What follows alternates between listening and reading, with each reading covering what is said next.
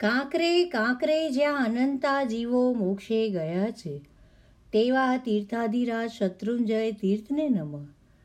જેમણે ઇન્દ્રિયોને જીતી છે, એવા જીતેન્દ્રિય વિતરાગ પરમાત્મા મહાવીર સ્વામીને નમ.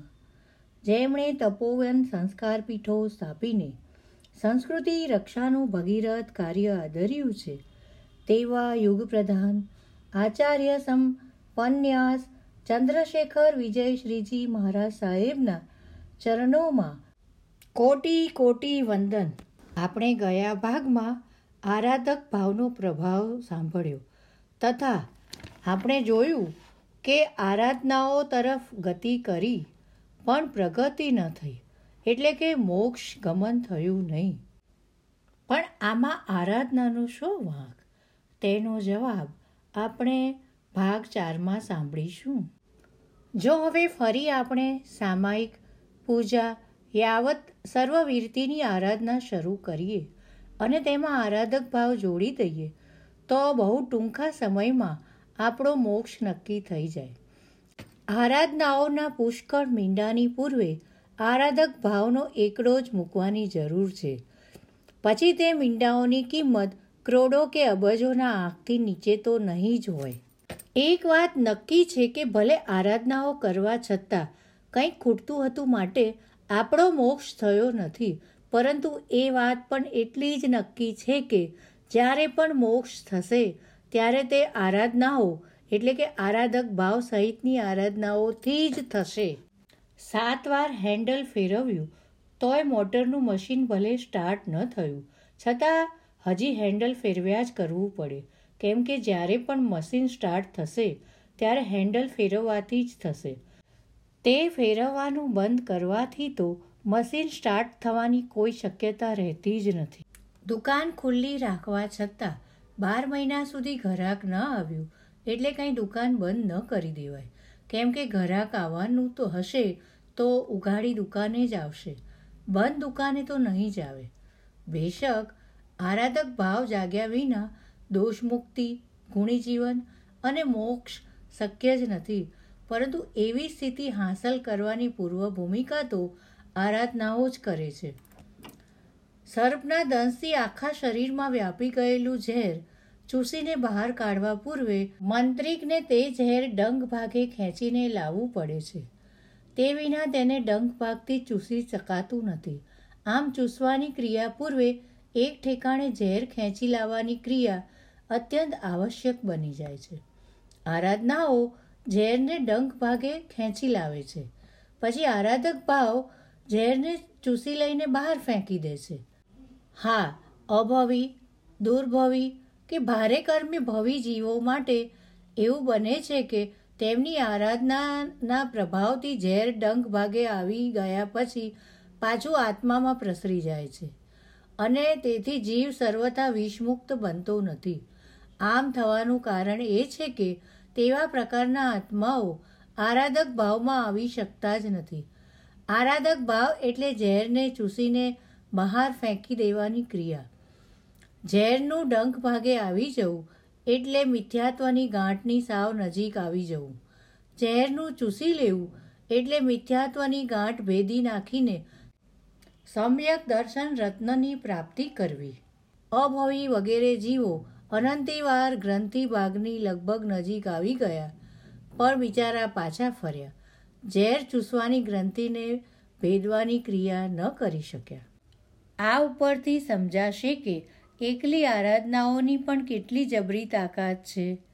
હા, જૈન ધર્મની કોઈ પણ આરાધના કશા પણ ત્યાગ વિના સંભવિત નથી. કંઈક પણ સયા વિનાની એ હોતી નથી. એટલે ભોગરસી જીવોને એના તરફ નફરત રહે. અને તેથી તેને વગોવા માટે મળી જતી એક પણ તક ઝડપી લીધા વિના ન રહે એ સંભવિત છે. અઠ્ઠાઈના તપની આરાધના કરતી માતાને એ દિવસોમાં ક્રોધ આવી જાય કે પારણામાં જોરદાર લાલસા જાગી જાય, તો પેલો નિધર્મી છોકરો માતાને જરૂર કહેશે કે, તારા જેવી તપસ્વી કરતાં અમે હોટલમાં ખાનારા વધુ સારા છીએ. કેમ કે અમને તારી જેમ ક્રોધ તો નથી આવતો? બેશક, માતાનો ક્રોધ ખરાબ જ છે. એનો બચાવ થઈ શકે તેમ નથી. પણ ક્રોધને આગળ ધરીને તપની આરાધના જ ઉડાવીએ? તે તો અતિ ખરાબ ધર્મનાશની રીત છે. આ તો પેલા નોકર જેવું થયું કે જેને રાજાને પોતાની છાતી ઉપર સતત બેસતી માખીને ઉડાડવાની કામગીરી સોંપી. તે છોકરો માખીને ઉડાડી મૂકવા માટે ખુલ્લી તલવાર સાથે બેઠો, પણ માખી ઉપર તલવાર ઝીકતા રાજાની છાતી ચિરાઈ ગઈ. માખીને મારવા જતાં રાજાને જ મારી નાખ્યો. જગત ઉપર વિરાધના, એટલે કે પાપના જેટલા સ્થાનો હોય, અને તે પાછા વધતા જતા હોય, તો તે હોટલ, સિનેમા દુકાન વગેરે વિરાધના સ્થાનોની સામે આંબેલ ખાતું, ઉપાશ્રય, દેરાસર વગેરે આરાધના સ્થાનો ઊભા કરવા જ પડે. જેવા તેવા, પણ એ આરાધનાના ખોખાને ટકાવી રાખવા જ પડે. ભલે કદાચ તે નિષ્પ્રાણ પણ હોય, છતાં જો તેને ટકાવી રાખ્યા હશે, તો આવતીકાલે કોઈ યુગ પ્રધાનાદિ મહાપુરુષ ધરતી ઉપર અવતરશે અને એ ખોખાઓમાં પ્રાણ પૂરશે. પણ જો ખોખા જ ખતમ થઈ ગયા હશે, તો પ્રાણ પૂરશે કોણ? કયે ઠેકાણે? વિરાધનાની સામે આરાધના. વિરાધનાની સામગ્રીઓ, ટીવી વગેરે સામે આરાધનાની સામગ્રીઓ ચરોડો ઓગો વગેરે. વિરાધનાના સ્થાનોની સામે આરાધનાના સ્થાનો, દેરાસર વગેરે.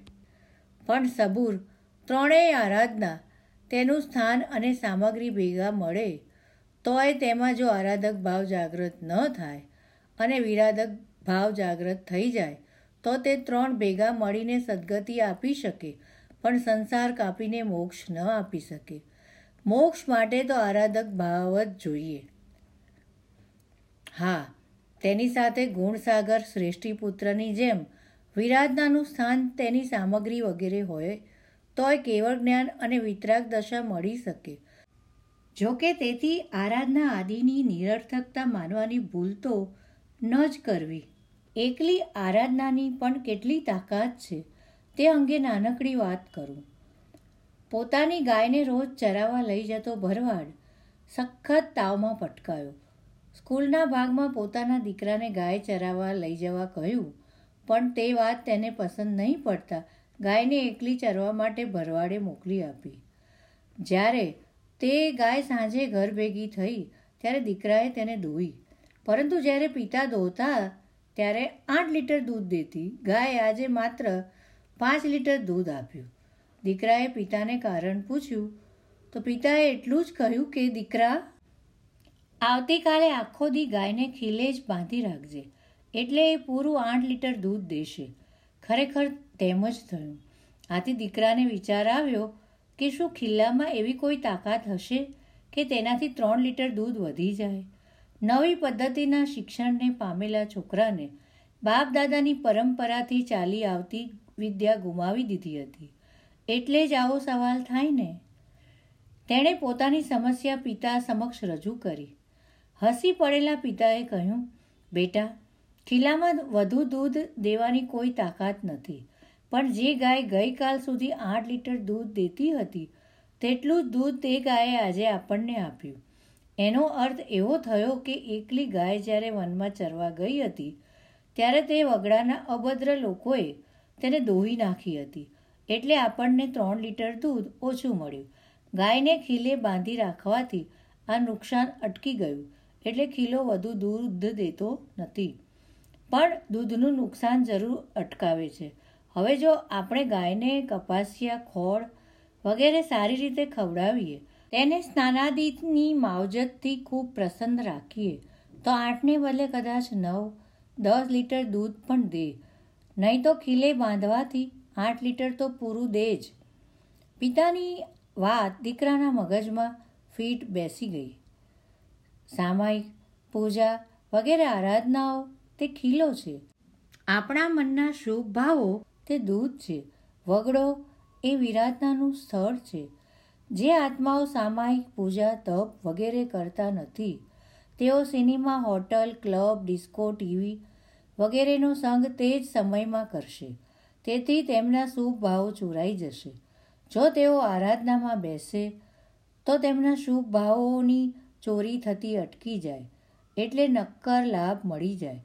હવે જો કપાસિયા ખોળ જેવો આરાધક ભાવ જોડાય, તો તો શુભ ભાવોની ભરતી આવવા લાગે. પછી તો જીવનું જબરું કામ થઈ જાય. એટલે હવે એ વાત નક્કી થઈ કે સામાયિક પૂજા તપ વગેરે આરાધનાઓ એકલી હોય તોય તે કેટલું પરિણામ તો લાવી જ આપે છે. ભલે તેમાં મનની સ્થિતિ ચલાચલ હોય તોય શું થઈ ગયું? તન અને વચન એ બે યોગ તો આરાધનામાં કબજે આવી જ ગયા છે ને? જો આપણે દરેક યોગના તેત્રીસ માર્ક્સ મૂકીએ, તોય ભટકતા મનથી આરાધના કરનાર આત્માનો છાસઠ માર્ક્સ તો તરત જ સિક્યોર થઈ જાય. હા, હવે બાકીના મનના તેત્રીસ માર્ક્સમાં પણ જેટલા વધુ લવાય, તેટલા લાવવા માટે તેણે આરાધક ભાવોને કેળવવો જોઈએ.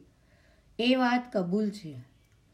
પેલો શક્તિ માતાનો પરમ ભક્ત, એનો એક જૈન મિત્ર આ મિત્ર ઝાઝો ધર્મ ન કરે, પણ આદર ભાવ સહિત હંમેશા અખંડિતપણે એકસો આઠ નૌકાર અચૂક ગણે. આ જ તેની ધાર્મિક મૂડી હતી. એકવાર બે જણ વાતે ચડ્યા. તેમાં શક્તિ માતાના ભક્તે દાવો કર્યો કે, તમારા ભગવાન કરતાં અમારા માતાજી જબરા પ્રભાવશાળી છે. આ વાતની પ્રતીતિ કરાવી દેવા માટે તે ભક્ત જૈન ભાઈને માતાજીના મંદિરે લઈ ગયો.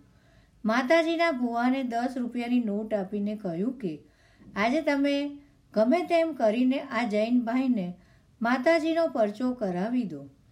દસ રૂપિયાની નોટ જોઈને ભુવામાં જબરું બળ ધસી આવ્યું.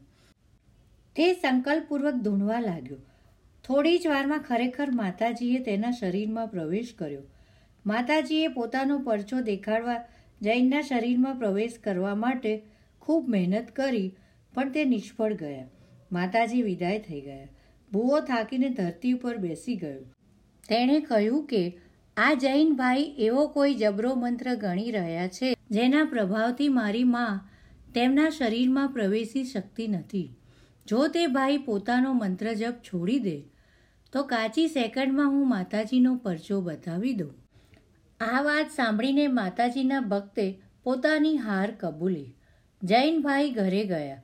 રાત્રે બે ત્રણ કલાક સુધી ખૂબ રડ્યા. એણે એ વાતથી રડવું આવ્યું કે, મારી પાસે આટલો બધો પ્રભાવક મંત્ર હોવા છતાં, હું એને ક્યારેય પણ ભાવપૂર્વક જપ્યો જ નહીં. મારા મંત્રની મેં કદર કરી નહીં. માત્ર આદરથી તેનો જપ કરવાને બદલે આરાધક ભાવ સાથે જો મેં જપ કર્યો હોત, તો મને કેટલો બધો લાભ થઈ જાત. જોઈને સદભાવપૂર્વકના મંત્ર જપની પણ તાકાત આરાધના કહે છે, અમે એકલી હોઈએ, તોય બહારના બધા ભૂત પ્રેતને ભગાડી મૂકીએ. પણ સબૂર, બહારના ભૂત કરતાં તો ખૂબ ખરાબ અંદરના ભૂત છે, જેના નામ છે રાગ અને દ્વેષ. તેમને ભગાડવાની તાકાત અમારી નથી. એ તાકાત તો આરાધક ભાવની જ છે. જેટલો એ તીવ્ર, એટલી જલ્દી નાસભાગ રાગ દ્વેષના ભૂત પ્રેતની.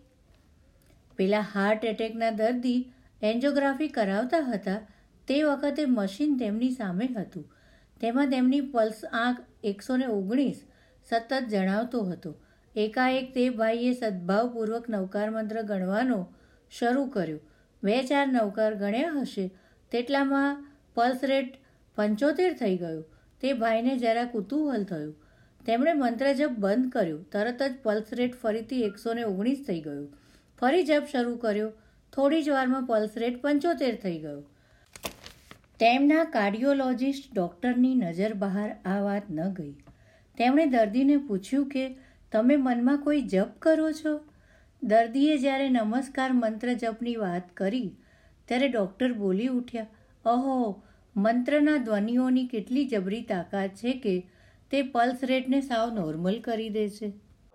વનસ્પતિના વિવિધ છોડ ઉપર જુદા જુદા મંત્રના જાપ કરીને ધ્વનિ તરંગો એકવાર છોડવામાં આવ્યા હતા. અને તેમની વનસ્પતિ ઉપરની અસરોનો અભ્યાસ કરવામાં આવ્યો હતો. કોઈપણ મંત્ર જપથી વનસ્પતિ પૂરભારમાં ખીલી ઉઠતી હતી, પરંતુ તેમાં નવકાર મંત્રના જાપનો નંબર પહેલો આવ્યો. ગાયત્રીનો નંબર બીજો આવ્યો. ઠીક છે, નંબરનો અહીં બહુ સવાલ નથી. વાત એટલી જ છે કે જપાધિક કોઈ પણ આરાધનામાં પોતાની સ્વયંભૂ તાકાત પણ જબરી છે. એ વાતની પણ નોંધ લેવી જ રહી. આ છે આરાધનાના પ્રભાવની વાતો. હવે વધુ વાતો ભાગ પાંચમાં. વાંચન કરતા કરતા જાણતા અજાણતા કોઈ ઉચ્ચારની અશુદ્ધિ રહી ગઈ હોય, તો મારા અંતઃકરણથી મિચ્છામી દુક્રમ તથા શ્રવણ કરતા સર્વ ભાગ્યશાળીઓની ફરી વધુ આવતા અંકે મળવાની વિનંતી સાથે રજા લઉં છું. જય જિનેન્દ્ર.